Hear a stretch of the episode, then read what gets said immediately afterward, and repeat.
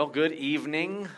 Well, I have 100 slides to get through, and I will not be one minute on each one, but uh, it's a lot to cover. So uh, let's get started, shall we? Um, I'm not going to show you that disp- denominational chart, no way you can see it, but let's take a look just uh, as an overview. It's a quick review. We see that uh, uh, Protestantism sprung out of a protest of what was Roman Catholicism.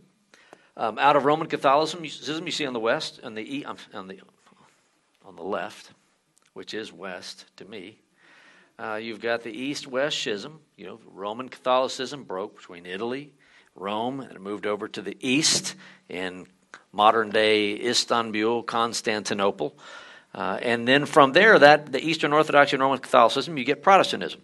So from the Protestant wing there, you see we got Lutheranism, uh, Calvinism at the bottom, Anglicanism in the middle, and, and that can be confusing to people. But they have we have as our basis the same belief system. Everybody's got, and always has had, especially when we came to this country, everyone's got their own way of doing things. Usually it's just a slight little tweak here and there. We like this, we don't like that, we're better than you, we do this, you don't. Baptismal modes, how often you do the Lord's Supper. Uh, there's all kinds of things we'll fight over anything, and that's what a lot of these denominational issues are about. I think mature Christians, God gave us all this to say, how are you guys going to get along? There's always going to be something to split about. Why don't you learn to agree to disagree? And disagree on the major or disagree on the majors and Okay, if this one's better for you, you see the early Christians at the top, and then uh, across you've got Egyptian Coptics, the Roman Catholics there in the middle, Eastern Orthodox on the far right. From the Roman Catholics, you get Protestants, and then all those those denominations below. It's all kinds of stuff, and then you've got what's not there is the Bible Church people. Uh, the Bible church people, we try to make sure, just get rid of all the denominationalism. Let's just go with what the Bible says.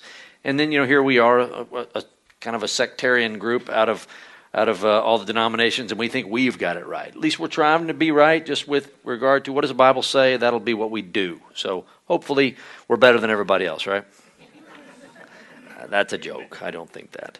So let's do a quick review in the events uh, in England and the colonies in the 1600s, and then we'll get going on this. So uh, King James ruled England from 1603 to 1625.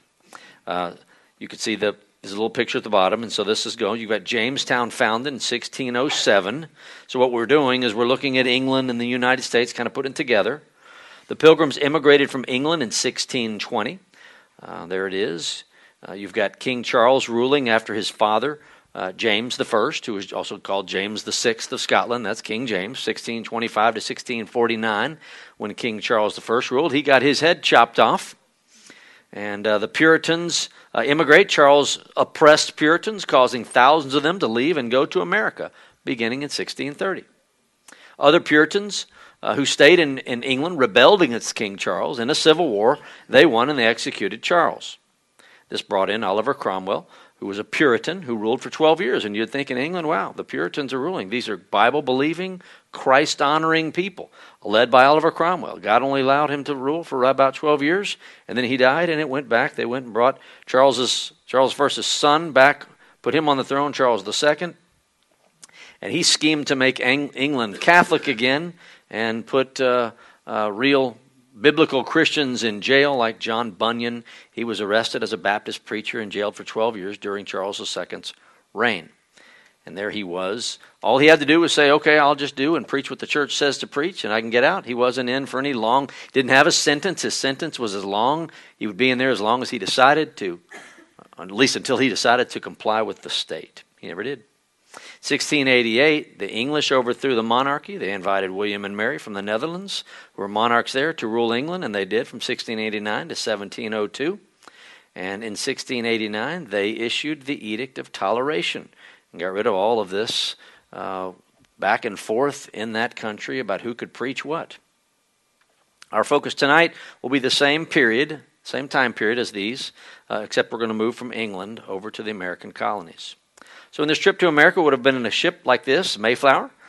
Uh, the Pilgrim separatists moved to the north, to North America, not to establish religious freedom per se, but to establish a society based on their own beliefs. So you've got the Edict of Toleration. They're coming long before that. It's not that we need to, to establish our own religious freedom, but it's kind of a, it's just a subtle little switch. But they want to establish their own society based on their own beliefs. We want to be able to live in a society where we believe what we want, and that's what the society will be. And we begin with Virginia. No religious freedom in Virginia, only Anglican worship because they're, they're Englishmen and women, and they've moved from England. That's where Anglicanism reigns. So Anglicanism would be prominent in the new United States, or the colonies, we should say. And slavery was introduced in 1619. They could not, uh, in the wars that they had with the Indians, uh, they were able to subjugate some of those Indians, but really what it was was you've got this crop, a tobacco crop, uh, other crops, and they need help, cheap labor. And so the you've got a, a slave trade in, in England, and they brought to the United States in 1619. In New England, up in the north, you've got pilgrim separatists who were living up there. These were Puritans.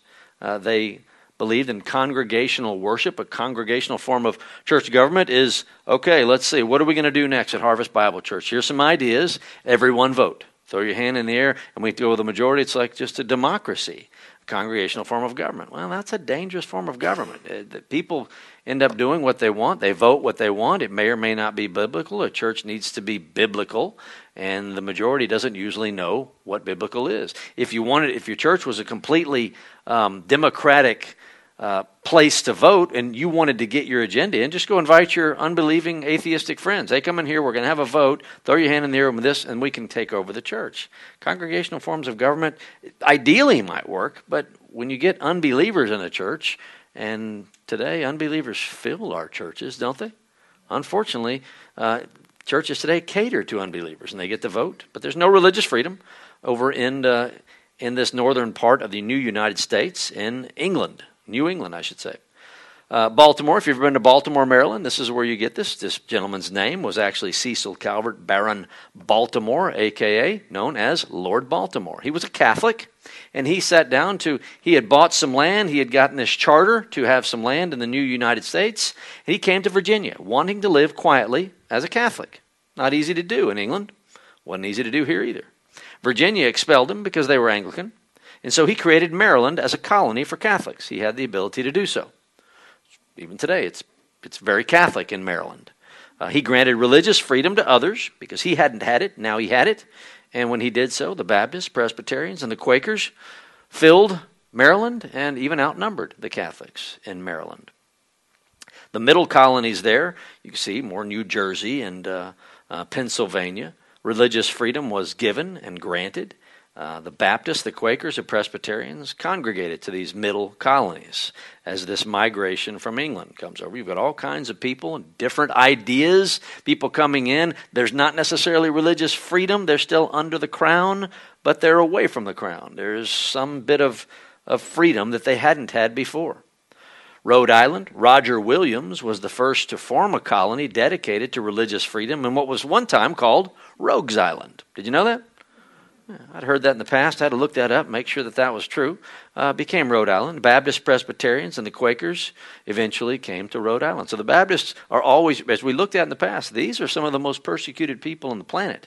And they're, always, they're looking for a place to be free, to exercise their, um, their freedom, their, what they believe, their firm conviction that baptism follows conversion.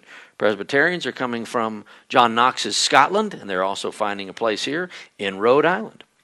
In Pennsylvania. Does that guy look familiar to you? Do You see him every morning when you wake up? There you go. That's Mr. Quaker. That's actually William Penn. He was a Quaker. He founded the colony of Pennsylvania for Quakers. Uh, Quaker, just so you know, I've got another slide on here later, but just to, to beat you to the punch, the Quakers were, uh, they didn't like Puritans. Um, what they wanted to do was their own way. They didn't believe the Bible was God's Word. Um, they were your modern liberals. Uh, they thought that you were supposed to feel something. They were your not only your modern liberals, but they were your modern charismatics. Whatever feels good, that's what we do. And they would shake. And they were quackers. You can say quackers if you want. Um, but they were very prominent in the day. And uh, uh, in a place where now religious freedom is growing and growing, they were starting to feel quite uh, free in the new United States of America. I keep calling it that. It's actually just the colonies. The Baptists, the Presbyterians, the Quakers were strong in Pennsylvania because of the religious freedom offered by William Penn and his followers. In the Dutch colonies, uh, you see over in this East Coast, the New York and New Jersey were originally Dutch colonies, granting religious freedom early in the life of their colonies. So people are coming here from England. Some are finding great freedom, others are not so much freedom, but there's more freedom here than there has been, perhaps, that they've ever known. Than they've ever known. It's not a. It's not what it is today. It's not necess- It's not a separation of church and state yet. You're still under the guise of the English Empire and of the Crown. These are crown colonies, we would call them. The Dutch Reformed Baptists and Presbyterians settled in these middle colonies, in these Dutch colonies, New York and New Jersey. Georgia was a little bit unique. It was a, a utopian, a unique utopian colony, uh, formed later than all the other colonies in the early 1700s. Uh, by the time Georgia was established, social sins had a hold on many of the colonies. So social sins up in the, I don't know why we call them social sins, but uh, sins of society, uh, sins of sin, right? And they're uh, up in the north and, and being practiced. Uh, James Oglethorpe formed, or, formed Georgia, and he outlawed alcohol and slavery.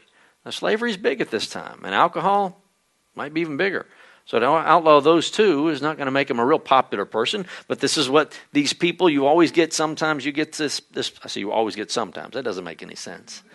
But there's always someone that comes along that look, we need to make a change, and God grants these people, and they may or may not have success, certain various degrees of success. We'll see a good success that happens as this as our lecture goes forward. But this is what Oglethorpe tried to do in Georgia. In New England, these colonies up to the north, uh, stretching up from Massachusetts into Maine. Uh, the factors that worked against the Commonwealth in New England. We'll see, I think I've got five or six factors. There's always going to be factors that work against various things that people are trying to do in the name of Christ. And we'll see here the number one thing, or at least the first one I have on the list, of the factors working against a Christian Commonwealth in New England. Number one is going to be prosperity. Now, you've heard that this was, our country started as a Christian country. I don't really think you should ever believe that. Um, Christians came here, but it was never a Christian country. When the Christians were here, they were still under the crown. Uh, in England, there might have been more Christians at one time, but it didn't take a generation to pass before whatever was noted as a Christian nation was anything but. Um, I've always cringe at the idea we are a Christian country. I'd like to think we are. Uh, there were Christians who were part of our founding fathers who wrote the Constitution. James Madison was supposedly a Christian, and others among the, the 55 signers of the Declaration of Independence were active members of their church. Uh, at least 50, 52 of them were. That, does that mean they were great Christians? Eh, uh, depends on how you define a Christian. But prosperity is going to be one, one that works against this uh, Christian commonwealth, internal dissension. It's the Calvinists urging people to read the Bible with different interpretations arising. Christianity can't be passed on biologically, and the conflicts with Indians. And finally, rationalism comes in. So let's take a look at prosperity. Uh, the prosperity, you've got Puritans, the Pilgrims and the Puritans, a Christian society on earth. They were trying to build what you and I might want to do too if we go to a new country. Okay, if we're going to go to a new country, there's a new land, let's take our church and let's go over there and start it out right. Well, we would try to do that. Why wouldn't we try to do that? Of course, we'd try to do it. How far would it go? How long would it take before things to start going awry? Both groups were seeking to set up a government on earth made up of God's people, both the Pilgrims and the Puritans. Puritans are trying to purify the church, Pilgrims are just moving from point A to point B. They may or may not be Christians.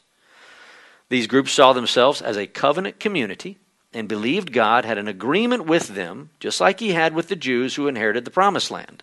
They believed, many of them did, that they were the new Israel. Have you ever seen this? Heard of this?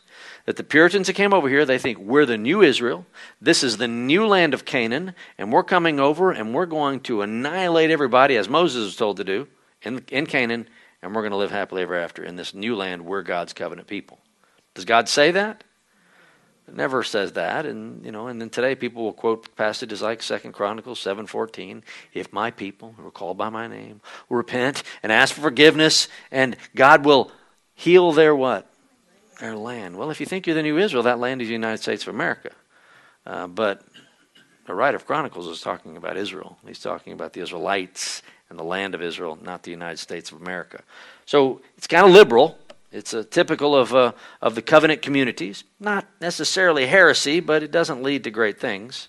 They wanted to preach Christ and convert the continent, and they believed, as all good postmillennialists do, that by doing so they would usher in the coming kingdom of Christ. A postmillennialist is one who believes that Jesus will return after we have preached the gospel to the world and there have been significant conversions, then Jesus will come back. That's why they're big in evangelism. That's good to be big in evangelism. We should all be out there telling people about Jesus. But that doesn't mean the more co- people come to know Christ that Jesus is going to come back. How are we doing? We're not getting more godly. We're, we might be having people fill out cards that they say they're Christian, but even at the high points of this in this country or in this world, we are postmillennialism is bankrupt. Don't adhere to it worldwide. I mean, you and I are blinded by the fact that we live in the South. We live in South Texas, where if you go a little bit north uh, of where we are, it, it ceases to be Christian. The rapture, as you've heard me say, is going to be very insignificant, extremely insignificant, a blip if it's that at all. And we're in South Texas. Show me a Christian country. Where is there a Christian country? A country anywhere on this planet that follows Christ. We have remnants of it in this country, but it's really just confined mostly to the South. And really, what we see in the South isn't really Christian at all. It's a bunch of people who call themselves Christians who go to mega churches with mega church preachers, and they all look spiffy and they say nice things, and they don't even believe in Christ. It's your modern mega Baptist church. The early pilgrims arrived in 1620, half died the first winter. You're thinking, wait a minute, God, I thought you blessed us to come over here. No, half of you are going to die. Isn't that typical? Not, not of God, but of our own minds. Half of them die. More than half. Seven years later, they had established a relatively comfortable existence in a village that looked something like this. These are tourists. Pictures that I took while I was there, and you, know, you go around and see these little towns. Pilgrims and the communal property as part of a corporation, the Joint Stock Company, uh, which what they were, they agreed that no one would own personal property. You're not going to come in and own your own property. You're, these are crown colonies. Houses, food, crops, animals were all shared. what would that be like? Houses. Hey, what are you doing in my house? Not your house, my house too. Uh, that's that's. Um, what are you doing in my pantry? Well, this is my food too. That would be strange. It'd be odd. Predictably, productivity suffered as it does when people own everything. No one wants to work. Robert Cushman, preaching against owning property, said this Nothing in the world more resembles heavenly happiness than for men to live as one, being of one heart and one soul. Nor does anything more resemble hellish horror than for every man to shift for himself. I disagree. Hellish horror is that first part. Now, in eternity, that's going to work, right? But it does not work on this side of eternity. Sharing Absolutely. Giving, looking out for people in need, yeah, but this Christian communism does not work. Never has. Because Christians are just as selfish as communists.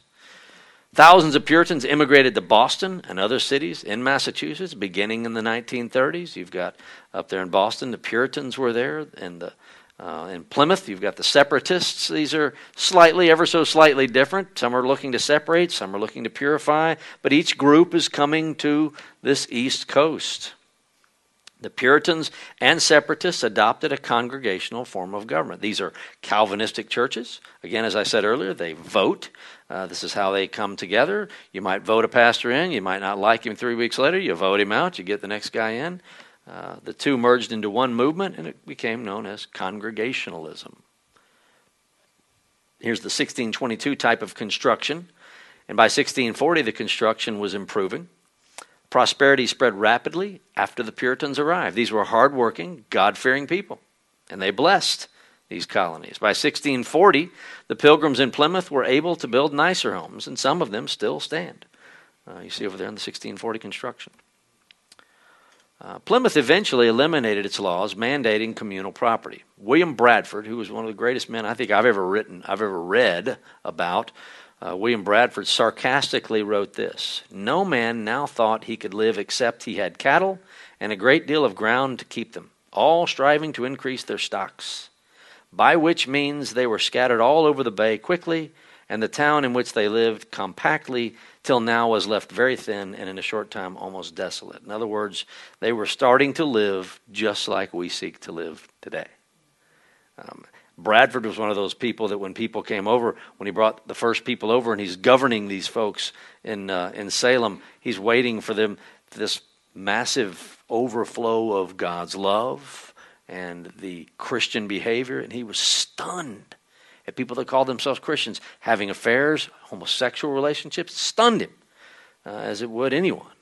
Yet it was. So we looked at the first one, prosperity, which always tends to to uh, put a damper on things. Number two, we're going to look at the internal dissension and the factors working against the Christian Commonwealth in New England.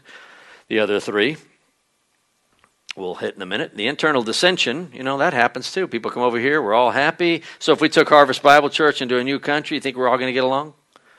Maybe two weeks into this, you're going to go, uh, Lance, you might have been in charge in Cyprus, but uh, you really don't know anything. And uh, we're going to get a new leader here. That would be fine, but that's kind of the way things go. Wait a minute, we want Lance. No, no, we want blah, blah, blah. We want him. We want her. Get rid. Internal dissension. You ever seen it happen? Pretty normal. Because everywhere we go, we take our sin, don't we? We can't escape it. Cambridge educated separatist Roger Williams declared that civil judges should not enforce religious beliefs. What do you think about that? Should civil judges enforce religious beliefs? Good. This is our first uh, church state separatist. Here's Roger Williams. He believed everyone should be able to choose what they want to believe. Okay, that's good. Yeah, that's true. Human freedom, we believe in that. We'd like everyone to believe in Christ, but we know you can't make them do that. He's bringing that, yes. He, he's kind of bringing that first little idea of separation church and state. But mind you, you and I look at that and go, of course. Back then, it was radical, radical. Roger Williams was radical as a result. Williams questioned things like the King of England granting plots of land to English stock companies. What does he get to do that for from England? He questioned that the church should sanctify society. Is it the church's responsibility to sanctify society? Well, how do you do that? How does the church sanctify society? We go and we tell people what's right and what's wrong. Do we sanctify it that way? Maybe some are converted. Most people are just going to hate us then and especially now. Doesn't mean we shouldn't try. He questioned the blending of church and state in Massachusetts. There it is. Again, that's radical.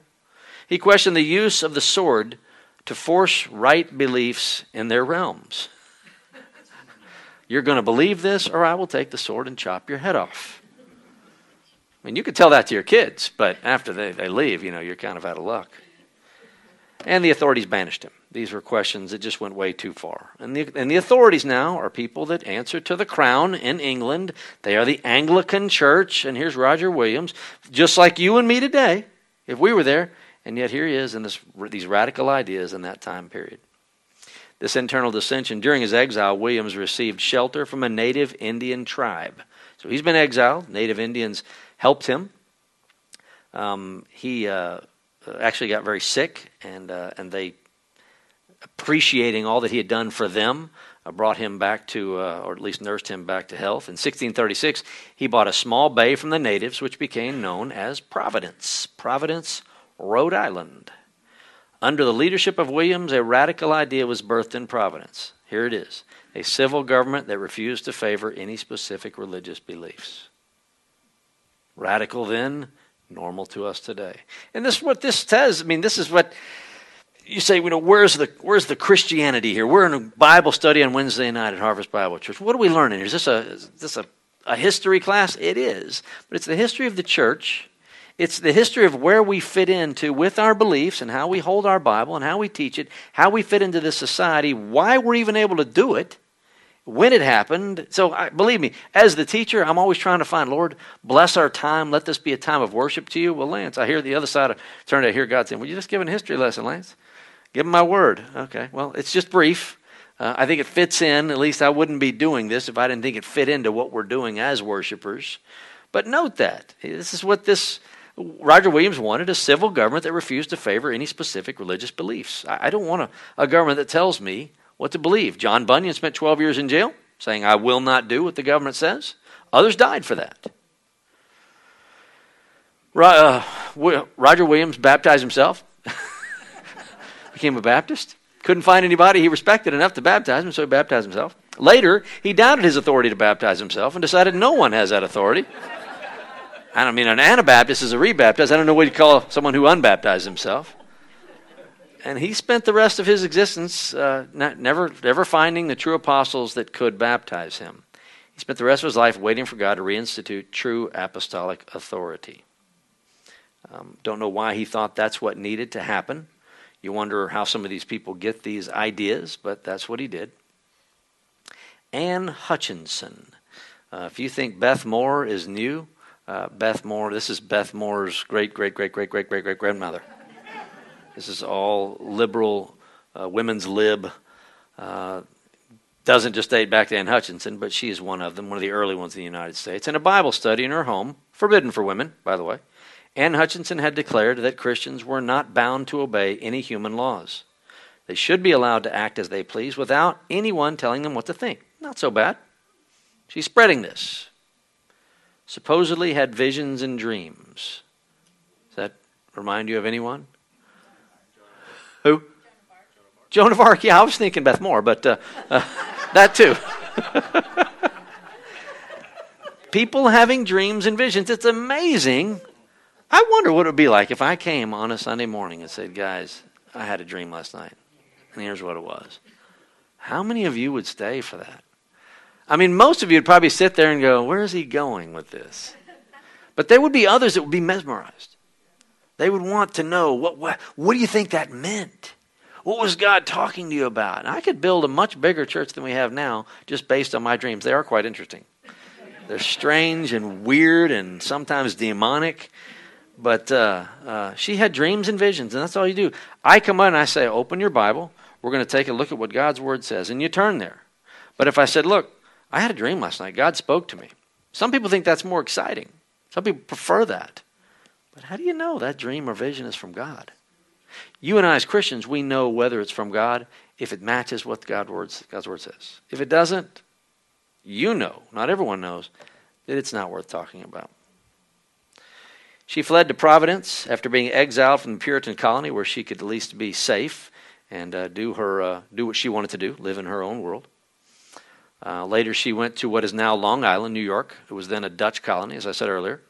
Uh, the Indians of New York rebelled against the Dutch, and the Dutch warned Anne to flee from the Indians. But she refused to leave her home, having had a revelation from God that she would be okay. Guess what happened? She and most of her family were murdered. Um, Guess it wasn't God talking to her after all. Would be fine if she had said, uh, God has told me to stay, uh, come what may. I, I'll live or die, but this is where God wants me to say, No, I'm going to be okay. No, you're not. You died. God wasn't talking to her, and she allowed and caused many people to fall. Now, that scenario is all over the world today. In fact, my first passage on Sunday morning from Luke 17 is, is uh, it is inevitable that stumbling blocks will come along cause stumbling blocks, that which causes people to stumble, causes people to sin. It's a figure of speech for sinning. These kinds of teachers are out there everywhere. They cause people to sin. People love them. They want to hear what they want to hear. I was watching a guy on uh, watch a guy on YouTube quite regularly. He's one of the uh, the heresy hunters out there, um, and he showed all these these Christ, these Christian uh, singing groups. Uh, Jars of Clay was on there today. He said, These people are so far from being Christian, they never even wrote a Christian song. They're interview, they're pushing the gay agenda. They're pushing an agenda that's anti Bible, not just not of the Bible, but anti Bible, and they're in the Christian music industry. I think Christian music, folks, is one of the tripping points out there today. That's one of the stumbling blocks. Listen to that garbage. Not all of it, of course, not all of it, but you've got to be very discerning in what you hear. Just because you've got this hypnotic voice of some guy singing like a girl, trying to bring everybody in and slow down everything and close their eyes and bring it all into them, that doesn't make it Christian. Because you say Jesus' name doesn't make it Christian. Quakerism. Quakerism arose under the leadership of George Fox in England in the 1600s. He claimed Protestants were devoid of the Holy Spirit. Strange, because they were the most spirit filled people I've ever read in my life, continue to read. Uh, rejected Protestant traditions and the Bible, which he called the dead letter of the law. The Bible, the dead letter of the law. Sought God's inner light as a guide. So we're going to get rid of the Bible. It's a dead letter. What's the inner light? It's so subjective. Don't ever let anybody tell you subjective things. The inner light. What, what is the inner light? Is it LSD? Some people think it's LSD. Some people think it's cocaine. Some people think it's, it's sexual, sensual pleasure, some inner light. Some people think it's something you get when you're drunk. Some people get something you think when you jump around for 45 minutes and hollow out your mind or doing yoga. That this is somehow this inner light. I felt it. You, it's hard to argue with people when they feel something unless you know the Bible. Look, I don't care what you feel. What we feel is so deceptive. But what is, is what our guide is. The Bible's at the dead letter of the law. Quakerism was pushing the Bible as the dead letter of the law. Look to your inner light, whatever that may be. No prearranged preaching in their services. They sat and waited for God to speak. How about if you came to church every Sunday? I stepped up. Folks, I'm having a little hard time waiting for something. If y'all could just wait for a few minutes, talk amongst yourselves. Got it. Here's an idea. Uh, many do that. In fact, there's an old joke of a guy that said, you know, I don't need much preparation for for my sermon prep. In fact, he said the only preparation I do for my sermon prep is from the time I leave my parsonage till I get into the pulpit. You know what the elders of the church did? They moved his, his parsonage 30 miles away. So. Just a joke. During this time, you've got the Salem witch trials, and the Salem witch trials really don't don't ever I'll just tell you what I think. I think Salem witch trials were, were these were demonic. It was 15 people. Really, it was five women who were going to a an Indian called an Indian lady called Tituba. Tituba, I believe is her name, and she was teaching them about demons, and she was teaching them to listen to spirits, and their behavior became such where people thought there's something wrong with those chicks, and something needed to be done, and they didn't know what to do. They were acting like demon possessed people. They called them witches. Uh, I think there was a, even a dog. Uh, one of my preacher friends uh, said, "Yeah, there was a dog related to one of these things." I don't know how that popped in there. I haven't found a whole lot of research on that. But uh, when you've got a country that is trying to be Christian and then trying not to be Christian, um, well, who's going to be intricately involved in that? Satan will always be there. And so these people began to look, especially when you've got people calling themselves Christians like Ann Hutchinson and the Quakers who are out there, have ditched the, the Bible as the dead letter of the law, and now we're trying to find some inner light. Oh, you were just saying, Satan, come in and talk through me. This is how he does it. It's what he does. In 1692, someone in Salem, Massachusetts, claimed to have seen a 12 year old girl practicing magic. The girl and her friends falsely accused several older women of practicing witchcraft. And in the Salem witch trials, 50 citizens accused of witchcraft provided confessions to the judges and were freed. 50. But 19 accused citizens refused to confess their supposed guilt, and so they were executed. Now, people today make this a point, especially atheists and people that, that rail against Christianity. Say, look at, look at your, your, your past. Look at what you've done. You used to kill people because you thought they were witches. Well, the problem was there. The problem was the issue. Uh, and the Bible does not the Old Testament say you shall put a witch, anyone practicing the occult, to death? Simply with the word. In our world today, we say we would never do that. Unfortunately, we don't. Unfortunately, we don't take adulterers and have them undergo capital punishment. Unfortunately, we don't do that. Today, it's just common among people that call themselves Christians. Living together, sleeping together, it's all part of what it means to, to serve a God of love. Today, we do it and we just announce our sin. Look at us. God is love. God is love. But there's a reckoning for our sins. And today we just don't have it in us. It's just people don't, we're not afraid of God, unfortunately. So we've seen prosperity got in the way, internal dissension in the church. Uh, let's take a look at how Christianity can't be passed on biologically. You know this, right? Uh, I had a the, the daughter, the preacher's daughter of the church where I grew up in Conroe, uh, told me one time. She said, "Lance," she said, "you need when you get married. I wasn't married at the time and she and her husband are good friends of mine. She said, when you get married, you need to make sure that you have lots of children. You need, we need to birth more Christians into this world. She's the pastor's daughter. I thought, you know, I really didn't, I didn't really think a whole lot of it at the time. I remember it now. I think, okay, yeah. I'm, I did not know if she meant you need to, you need to make sure they are Christians, which, having been a father, you can't make your children Christians, can you? You can give them the gospel and pray that God would save them. That's, that's what we're supposed to do. But she was speaking in terms of having babies, two Christians, husband, wife, having children produces Christians, right? How many of you know that as a living example? No, it just doesn't happen that way per se. Well, they learned it in the early part of this country. Church government membership. Church and state were joined in New England. Uh, that's something we have, have a hard time fathoming. Um, so if you do something against the church, against the Bible, you've done something against the state. You can be punished, just like you would if you had a speeding ticket or committed murder. A person had to be a member of a church to vote or to be a magistrate. So you've got to be a member of a church in order to vote in the elections, not just in the church, but to be a, a, a citizen in society. All infants born into the community were baptized into the church. Okay, so you're a Christian, you and your wife are Christians, you come to this new country, you have a baby, the baby's baptized, and now the baby baby is baptized. You're Christians, the baby's in the church, part of the covenant community, the baby. But what happens to those babies? They grow up. They were a covenant community enacting God's government on earth, so they thought. And for full church membership, each person had to have been baptized at birth and have their own personal conversion experience to be shared. Okay, well, babies can't share a conversion experience. Babies uh, aren't even supposed to be baptized because they don't have faith. That's what saves is faith. A baptism today of an infant is really is just parents saying, okay, we're going to bring our child. We're wanting everyone to know that we're dedicating our child to the Lord. We want you to hold us accountable. We're going to raise them in a Christian home. And we're going to pour water over their heads, which means nothing. Just gets kids' head wet. That's all it does. And for those of you who did that, I'm not putting it down. I'm just saying that that's a, it's a beautiful tradition, but it's not in the Bible, and it doesn't do, doesn't do anything for the kid. So if the kid grows up and becomes, um, you know, Jeffrey Dahmer, you won't say, well, I mean, he was baptized as an infant, you know, six days after he was born. You know, it doesn't make any sense. You'd be surprised how many people think that. So as these kids grow up and the society gets less and less Christian, what do you do? If baptized with no conversion experience, they made this compromise and said, well, you're a halfway member because you have no experience, but you have to be able to vote. You want to be able to vote in society. If you want to be in government, you have to have been baptized, you have to have a conversion experience. These kids didn't have that, so they made them a member halfway. They were part of the covenant community because of their parents' membership at the church, and the Halfers had the rights of a church member. But without a testimony of their conversion experience, they couldn't be full members, halfway members. Then halfway members had children of their own.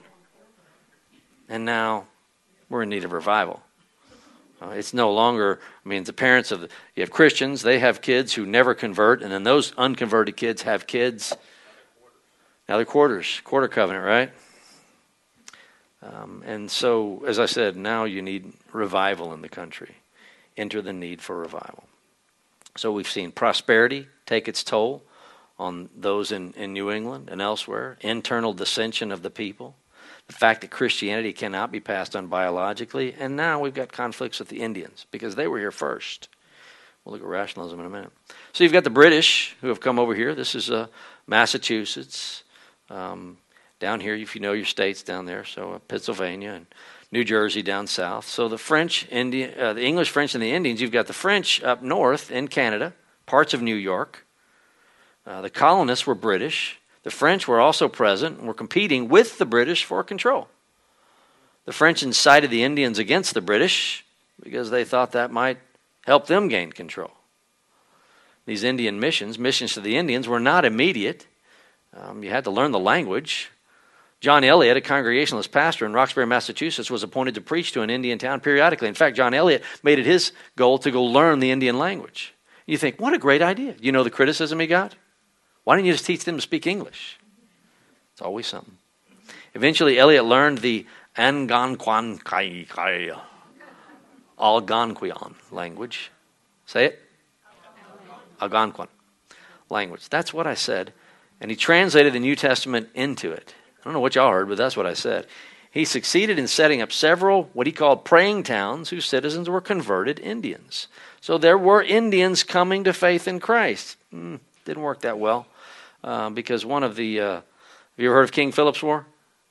Now, not many have, unfortunately. It's a, it, was the most, it was the bloodiest battle in the history of our country. In the history of our country. As the colonists spread, tensions increased with the Indians, although some were coming to know Christ. When the chief of the Wampanoags,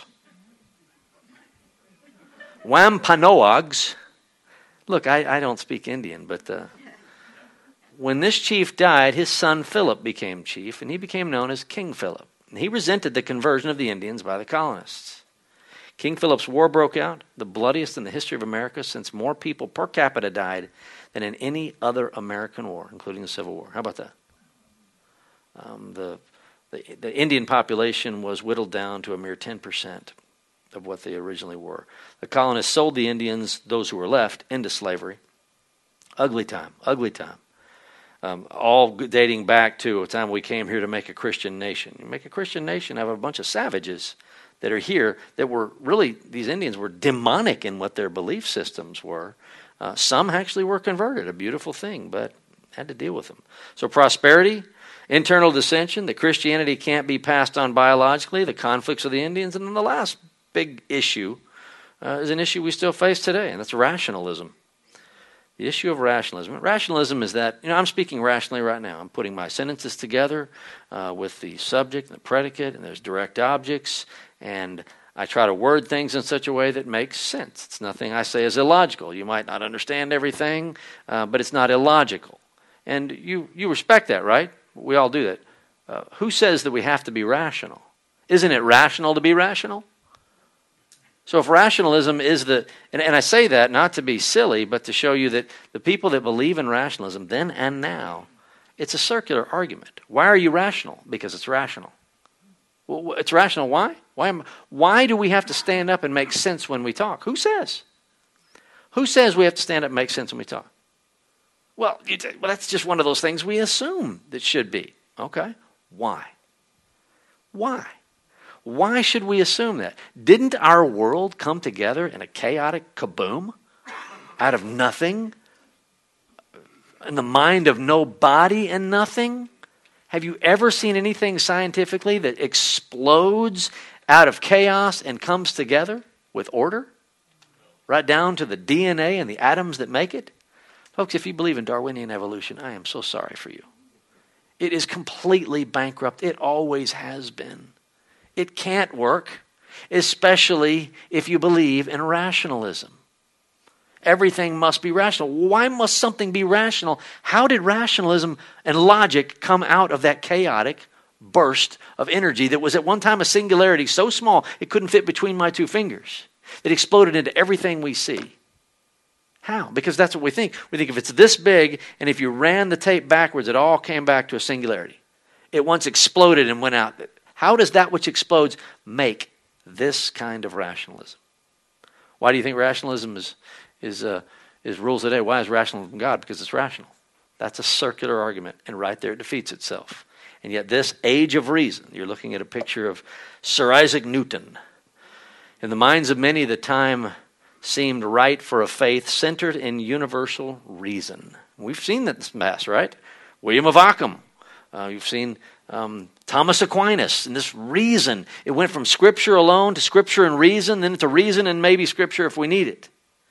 So it's back. Here it is in the United States or in the colonies. In 1687, Isaac Newton showed mathematically how gravity could explain the mystery of planetary movements. That's great. All he's done is show you in God's amazing world that there is gravity and how it affects planetary movements, the very planets that God made.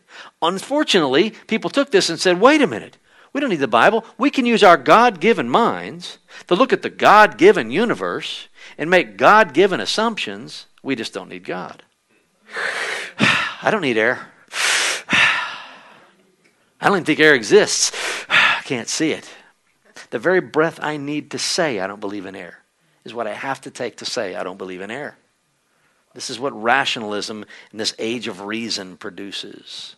Newton published his proofs in a book titled Mathematical Principles for Natural Philosophy. Now, mind you, Newton was a believer in God, no doubt about it. He believed in God.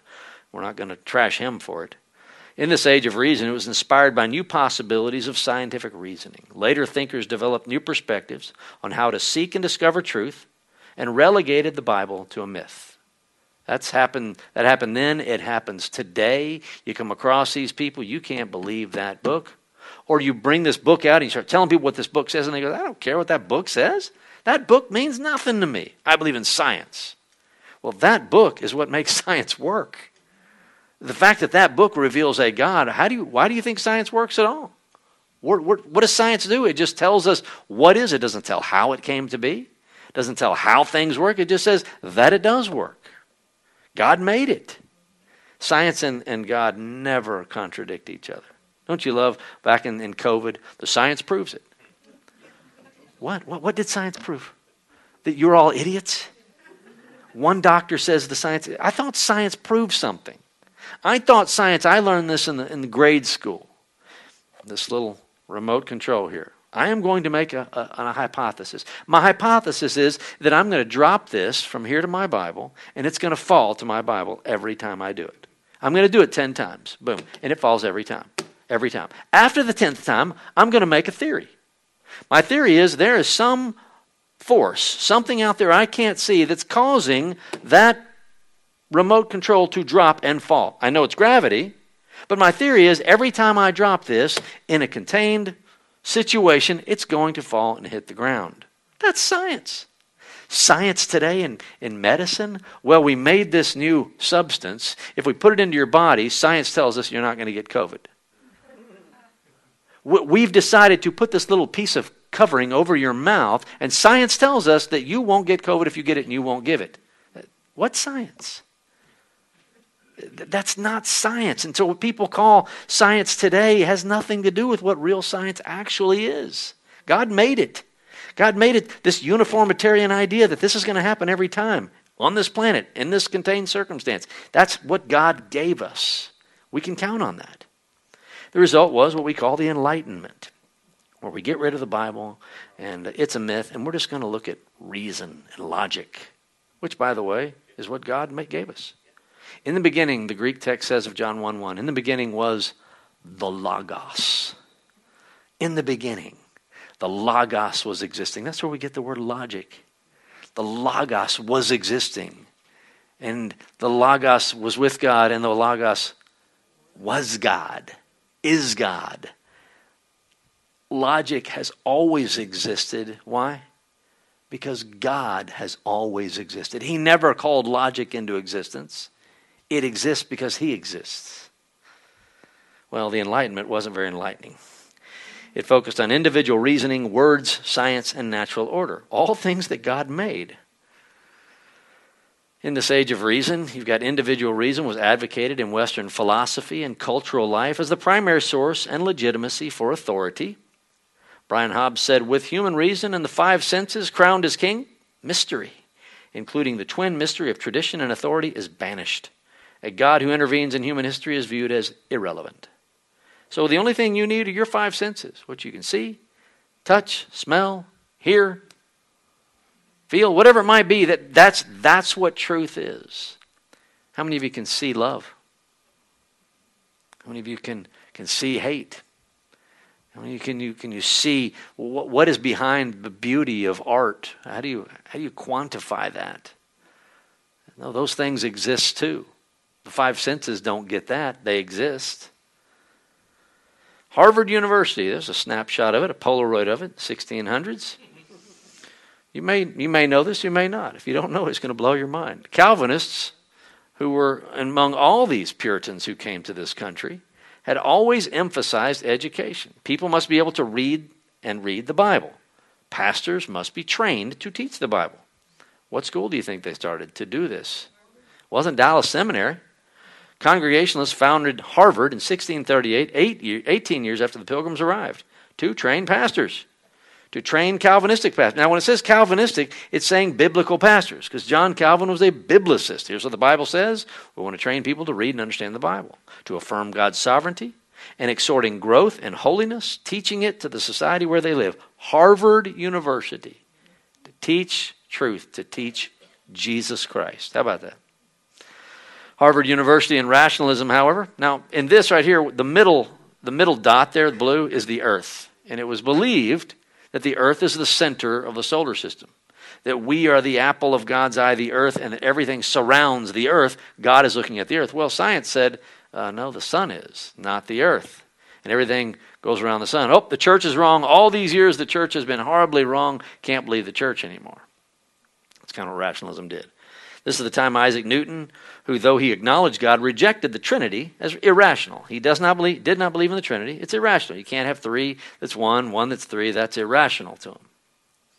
The notion of a geocentric universe, promoted by the church, had been shown to be false. The new explanatory power of science led to the belief that reason was the answer to all. Okay, look, if we can't believe the earth isn't the center of the world and science proves otherwise, let's just get rid of the whole thing.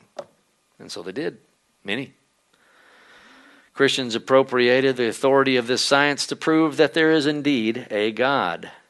The emphasis on rationalism became principal at Harvard by the end of the century it later evolved into Unitarian Church, deism, and the present spiritual deadness all over England to the present day. Bill Gates, uh, who's the girl from, uh, what's her name? Natalie Portman. Atheist, atheist. That one in the middle there is John Quincy Adams, who was a fine Christian man. Don't ever let anybody tell you that John Quincy Adams, the son of John Adams, wasn't one of the greatest Christians that ever governed our country. And then, of course, the others. This is what dominates coming out of Harvard. These are Harvard graduates, by the way. Uh, the Edict of Toleration in 1688, 1689, England enacted the Edict of Toleration, which I said earlier from William and Mary, granting the right to believe anything that one chooses. This Anglican church was built in Boston around that time, uh, and now Massachusetts could no longer keep other denominations out. Um, so the toleration, so you've got this deistic uh, time. Everybody's able to believe what they want. Here's what um, Thomas Paine said about deism. Here's what it is. There is a happiness in deism, when rightly understood, that is not to be found in any other system of religion. All other systems have something in them that either shock our reason or are repugnant to it. And man, if he thinks at all, must stifle his reason in order to force himself to believe them. Well, I would expect that. A man, we come from the dirt. God, our Creator, is so high. If something God says in His Word doesn't offend you, wouldn't you expect that? This holy and awesome God who made the universe, is he going to say a thing or two along the way that's going to upset you, offend your sensibilities? Of course, we expect that. The Trinity is not in any way contradictory. God is not, God is uh, one God and exists eternally as three distinct persons Father, Son, Holy Spirit. The Father is not the Son, the Son is not the Father, the Holy Spirit is not the Father, the Holy Spirit is not the Son. That would be a contradiction.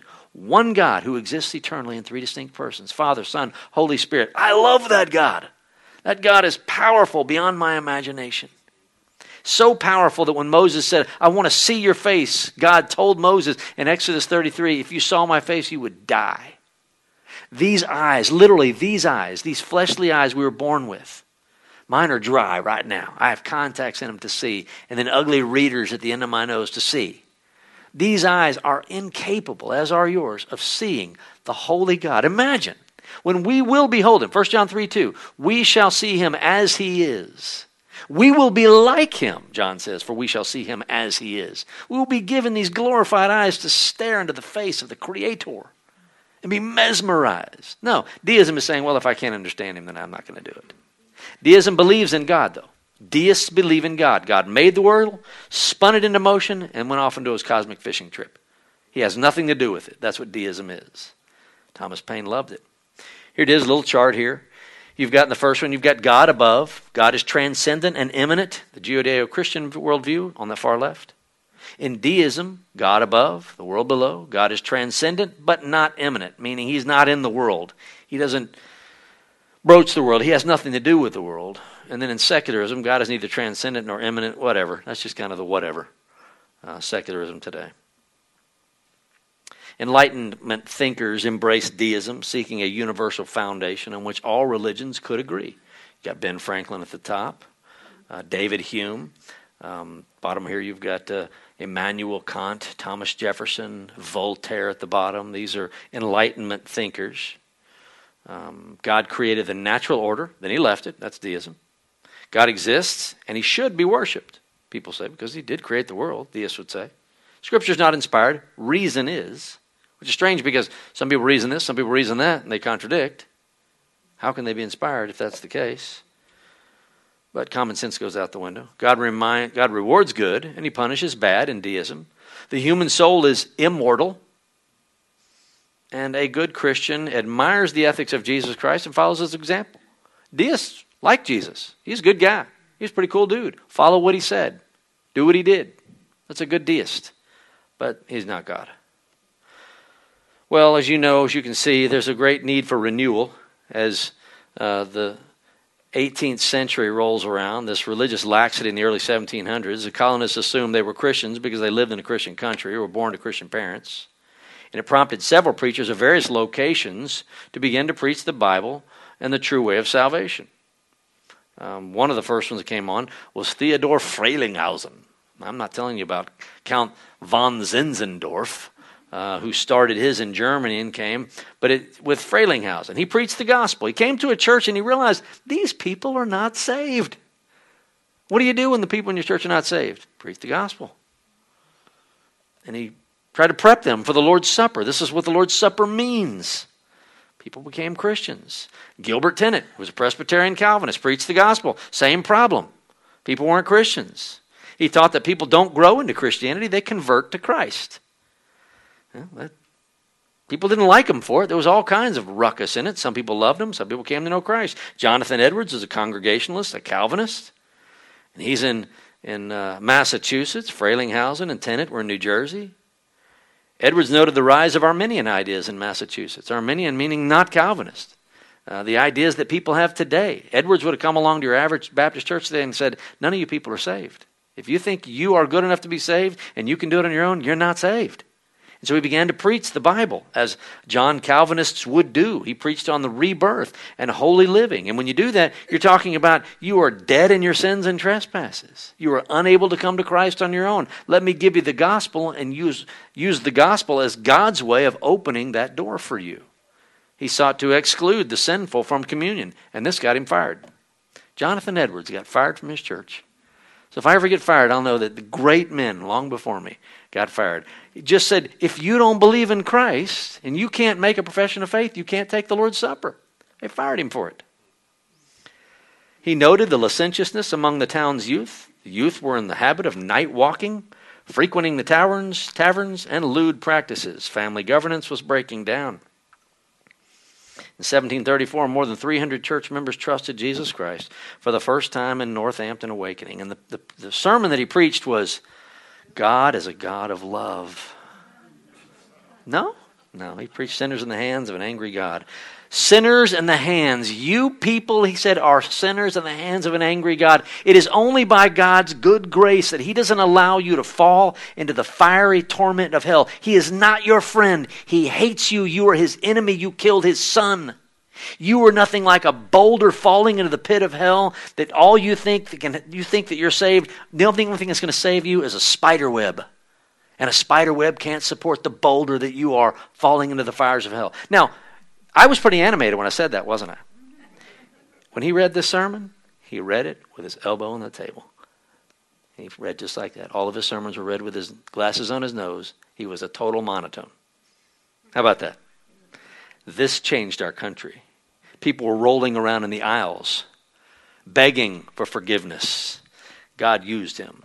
There were remarkable tokens of God's presence in almost every house. Edward says it was a time of joy in families on account of salvation being brought unto them.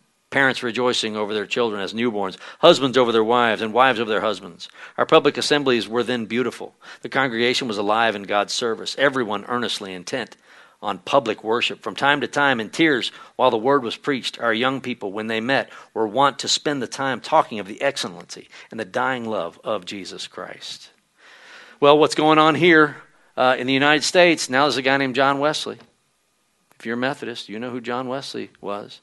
He's leading a revival in England. While Frelinghuysen, Tennent, and Edwards were preaching in the colonies, a revival grew up in England around John Wesley and George Whitefield. This great awakening in 1736, John Wesley, an Anglican priest, was impressed by a group of Moravian priests on a ship. He came to the United States to go to Georgia to preach Christ.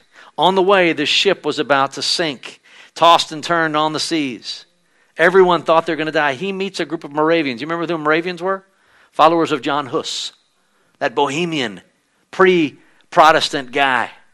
And he found them sitting together singing songs, quoting the Psalms and in complete peace, knowing they were going to die in that ship. And he realized, I'm not saved. These people are. They all lived. And he came to Christ. He said, I went to America to convert the Indians. John wept after seeing their faith, but oh, who shall convert me? Two years later, John and his brother Charles were converted, and if you like hymns, Charles wrote 90% of them. Their methodical approach to discipleship in their holy clubs earned them the title Methodist. So they had a methodology of fasting, Bible reading, beating themselves with whips. They beat themselves. They tried to beat themselves into a holy submission. Found it didn't work. In fact, George Whitefield was part of it, and he said, I'm out of here. This is not what I want to be like. His holiness, he was striving for holiness, it became the strongest theme in Wesley's life. He was an Arminian, however, and he was never sure of his salvation as a result. You can't be if you're Arminian. You can never believe you're actually saved. Uh, you might do something, say something before you die, and you're going to be sent straight to hell. In fact, Wesley's dying words, he did not believe he was going to heaven when he died. Was never sure of it. I think he's there. He said he didn't think it. Believed salvation was by grace, but that it could absolutely be lost, and he thought he lost it every day. George Whitefield was impressed by the dis- disciplined life of the Holy Club, but he contacted Charles. He contacted Charles Wesley, and he joined their club. And he so abused his body that holy living in holy living that he almost died from it. That's when he said, I'm done with this. He became the most famous, famous Methodist preacher. Thousands gathered to hear him preach. Ben Franklin, of all people, he was good buddies with Ben Franklin. And since churches wouldn't let Whitefield in to preach, he preached outside. And Ben Franklin ran the, the test to see how many people could hear him. And his great booming voice, which you had to do back in those days. I speak into a microphone. I can just speak like I normally speak. Back then, you had to have a, a trained voice. Ben Franklin said this man can be heard by over, get this, 30,000 people at one time. That's how many people were gathering to hear him preach. 30,000. I mean, that's going to a ball game at, at Minute Maid Park. 30,000 people can hear this man preach. You know what his famous word was? Any of you know what people would ask him to say? Say the word Mesopotamia. Apparently, his word Mesopotamia was wonderful. I'm out of time. I've got just, oh, just got a couple more, so I can Misty, you can hang with me, right? The response to Whitefield's message was so amazing that it was dubbed the Great Awakening. And Jonathan Edwards loved Whitefield, but he was not happy about the emotionalism of the awakening. Um, Edwards was a real stoic. He's not, and I shouldn't say real stoic. He was, he was, I would say, like me in a sense, uh, not not real excitable. Uh, Whitefield loved people jumping around. Yeah, you know, getting feeling the spirit and all. Uh, Edwards noted it and wrote books on it, going, "I don't, I don't think, I don't like this. It's not right. I don't want people act, rolling around and jumping around, acting, barking at the moon because they're Christians." Um, uh, he and Edwards disagreed on that, but they were still brothers in Christ. Sarah Edwards, the wife of Jonathan Edwards, wrote about Whitefield What a spell Whitefield casts over an audience by proclaiming the simplest truths of the Bible. I have seen upwards of a thousand people hang on his words with breathless silence, broken only by a half suppressed sob. He impresses the ignorant and not less the educated and refined. Our mechanics shut up their shops, and day laborers throw down their tools and go to hear him preach, and few return unaffected. He speaks from a heart all aglow with love and pours out a torrent of eloquence, which is almost irresistible. Now that woman could write. Sarah Edwards, you want to read someone impressive? Read about Sarah Edwards. She was awesome. Edwards, on the marks of the work of the true Spirit, he said, These are not signs of someone who have the Holy Spirit. Now, if you read this in your modern charismatic church, they'd fire Jonathan Edwards too. Tears, shaking, groans, etc., not Christian. A lot of noise about religion, not Christian. Great impressions made on people's imaginations, not Christian. Following the example of others. Folks guilty of great imprudence and imprudence, I should say, and irregularities in their conduct. That's not, he said, that, that's not a sign of the Spirit. Errors in judgment, that's definitely not. But he said the signs that do accompany the Spirit are raising the esteem of Jesus, in other words, uh, highly exalting his name, actions against the interests of Satan, acting against him, a greater regard for the Scriptures, and love. Which one are you going with? Let me pray for us. Father, thank you for blessing our time in this study. Uh, I, I, I, trust it is you as we look at the history of the church. I trust that we are, are learning uh, examples, we're learning lessons from the examples of the past, and I pray that we would pray, Lord, that the Bible, your word, your inspired word, would be our guide. There's always differing opinions. May we learn to love those who share different opinions and to agree to disagree on the things that just don't matter. But may we come together as one and be unified in our, our love of Christ and of, of spreading his word. We pray this in Jesus' name. Amen. You've been listening to a sermon by Dr. Lance Waldie, Senior Pastor of Harvest Bible Church in Cypress, Texas.